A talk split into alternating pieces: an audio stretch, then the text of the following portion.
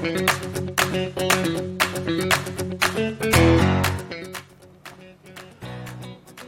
んばんは。こんにちは。おはようございます。アニメ演出家の大牛と申します。いつも聞いていただいている方も、初めて聞いていただく方も、お時間いただきありがとうございます。今日はですね、2020年の7月10日に収録しています。で、今日の放送内容は、あえっと、まあ、僕がですね、スタンド FM を始めたのが3月頭の方なんですけれども、で、3月23日ぐらいに放送したですね、えっ、と、まあ、その時もレターにお答えしたんですけれども、Netflix の、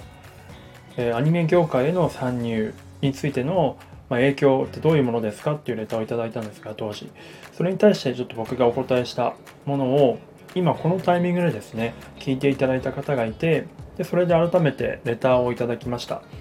で今日はそのレターに対しての、えーと、ご紹介と改めてちょっとかなり深い、えー、古い配信を、えーと、発掘していただいたので改めてこの3ヶ月ちょっと経ったこの今の時期にですねその放送内容を、えー、振り返ってみたいなと思って放送したいと思います。えっと、アニメ業界のですね、ちょっと仕組みの話とか、についてもしご興味ある方にはとても耳寄りの、耳寄り、えっ、と、アニメ業界に興味のある方、制作現場に興味ある方に関しては、すごく、えっ、と、ちょっと新鮮な話なんじゃないかなと思っております。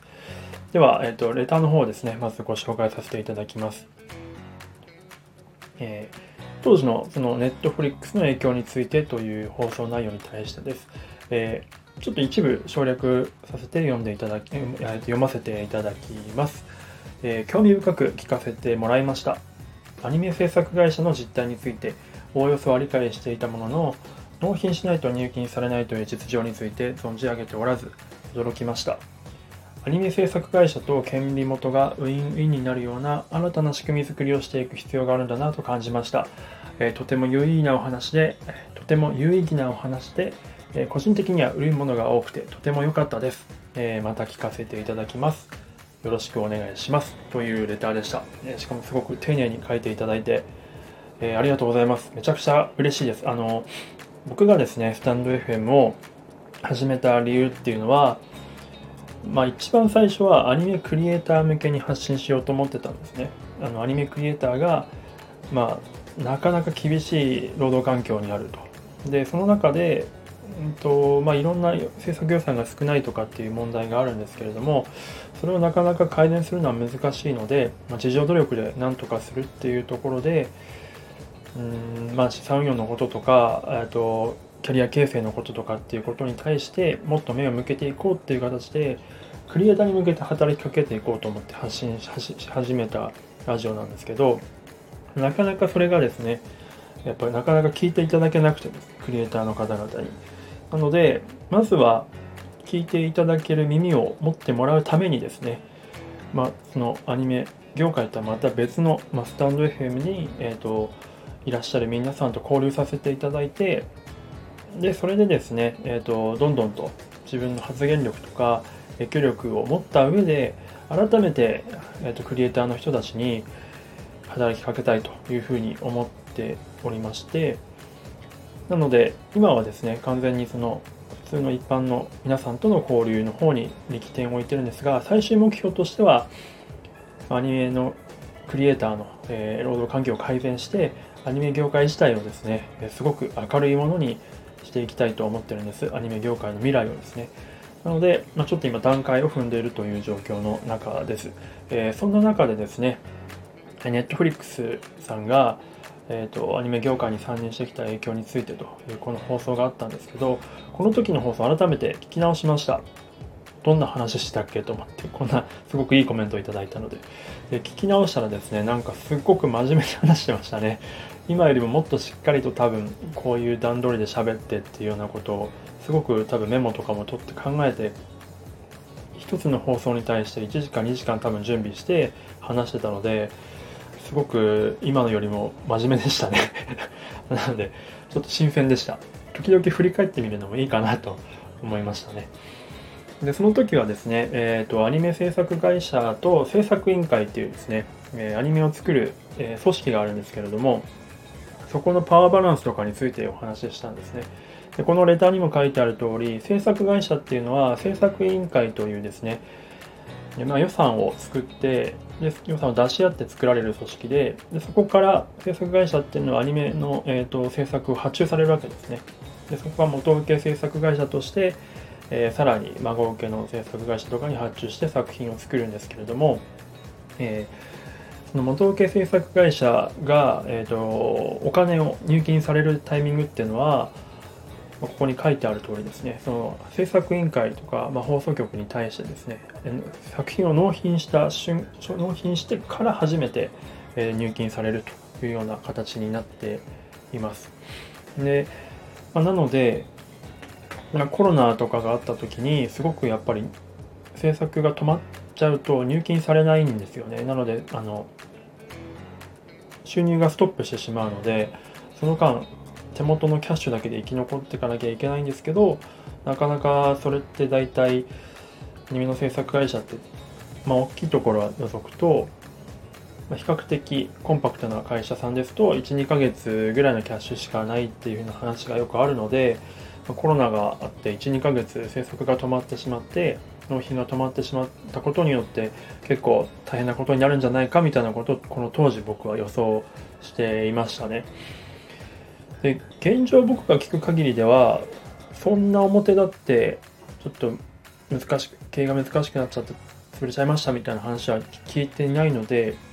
なんかそれは僕の予想がいい意味で外れたのかなと思っております。まあ、まずちょっとこれからね、第2波とかあるのでわからないんですけれども、なので結構、えっ、ー、と、まあ、警戒しつつもですね、まあ、良かったなというようなところが正直なところではあります。はい、で、えーと、この時は、えー、その制作委員会の組織がどうやって、えー、組織されるのかっていうこともちょっと話していましたね。えー、まあ、あるアニメを作る時に、えーと、お金を出し合うんですけども、えーと、本来ならば多分1話数につき、えー、と2000万ぐらいかかるんですが、なのでワンクールのアニメ、3ヶ月のアニメだと大体2億ちょっとぐらいかかるんですが、まあ、それに対して1社で、えー、支払えるなら、まあ、万々歳なんですけど、やっぱりそれが当たらない場合が、作品がヒットしない場合もあったりとかするので、そのリスクを軽減するために、何社かでお金を持ち寄って、で権利も分配して、えー、作っていく。まあ、それが制作委員会というものなんですけれども、まあ、ここの制作委員会というのが非常に強い力を占めているんですね。そのアニメ作りの中で。著作著作権者って言われてるやつですね。著作者は絵を描いた人とかっていうことになるんですけど、基本的には著作権者は制作委員会という形になります。で、なので、制作委員会すごく力が強いと。で、制作委員会と制作会社の中では結構パワーバランスもそういった感じでしっかりと、えっ、ー、と、ついちゃってるんですね。で、さらに言うと、これはこの時の放送で僕言ってなかったんですけど制作会社と,、えーと、制作会社から発注される、ま、孫受けないしは、えーと、フリーとかの、えーと、フリーランスのアニメーターさんとかクリエイターさんたちのパワーバランスもものすごくがっつりと,、うんと上下のパワーバランスがあるんですよね。なので非常に、まクリエイター目線で言うと労働環境の改善はなかなかしづらいという状況にあります。まあ、つまり制作会社を、まあ、ちょっと例えて言うなら、まあ、ベジータと例えますと、ドラゴンボールで言うと、ベジータ倒しても、制作委員会っていうフリーザみたいなやつがいるので、これをですね、こう超えていくというか、こう変えていくとするにはですね、よっぽどの覚悟とかが必要だと思うんですよ。労働委員会を、労働組合みたいなのをめっちゃ組織して、えっ、ー、と、団体組んで徒党組んで立ち向かっていくっていうことが多分必要なんですけど、まあ、なかなかそういったことって難しいので、まあ、なので僕は、まあ、自助努力ですよねクリエイター自身の自助努力によって、えー、少なくとも制作会社と対等な立ち位置のところまで持っていくっていうところが、まあ、僕の第一段階の、えー、と目標かなと思っていまして、まあ、そこに対してですね、えー、とこれからもちょっとアクションを取っていきたいなと思っています。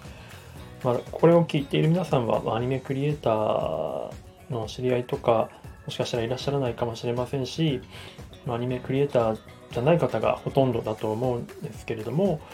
まあ、ぜひですね、ちょっと可能であればこういったところにも、もしよければ、えー、興味関心を持っていただけると嬉しいなと思います。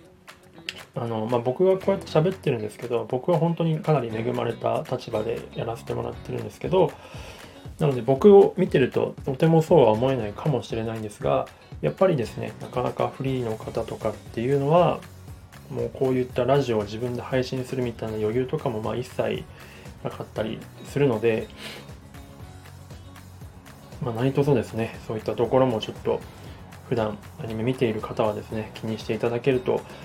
嬉しいなと思います。というお話でした、えー、ちょっと概要欄の方に当時の、えー、放送のパスも貼っておきます。ちょっと今は台本とかなしでぶっつけ本番で喋ってるので、あんまりちょっと、あの、なんていうんですか、あの、うまく喋れてない可能性が結構大きいんですけれども、当時の僕はそこそこ、まあ、経験がないなりにですね、メモを取ってこういう順番で話していこうということを結構やってたみたいなので、それなりにさっき聞き直したら、まあ、あの、うまくまとまってたかなと思いますので、まあ、1.5倍速ぐらいで、あの、20分ぐらい話しちゃってるので、1.5倍速ぐらいで聞いていただければ良いかなと思います。でさらにですね、それの関連したノート、記事も当時書いてましたので、それも概要欄に貼っておきます。ネットフリックスっていうのはすごく、えーと、アニメ業界に対して影響、いい影響をもたらしたと思っています。まあ、その制作委員会方式っていうのを、まあ、壊す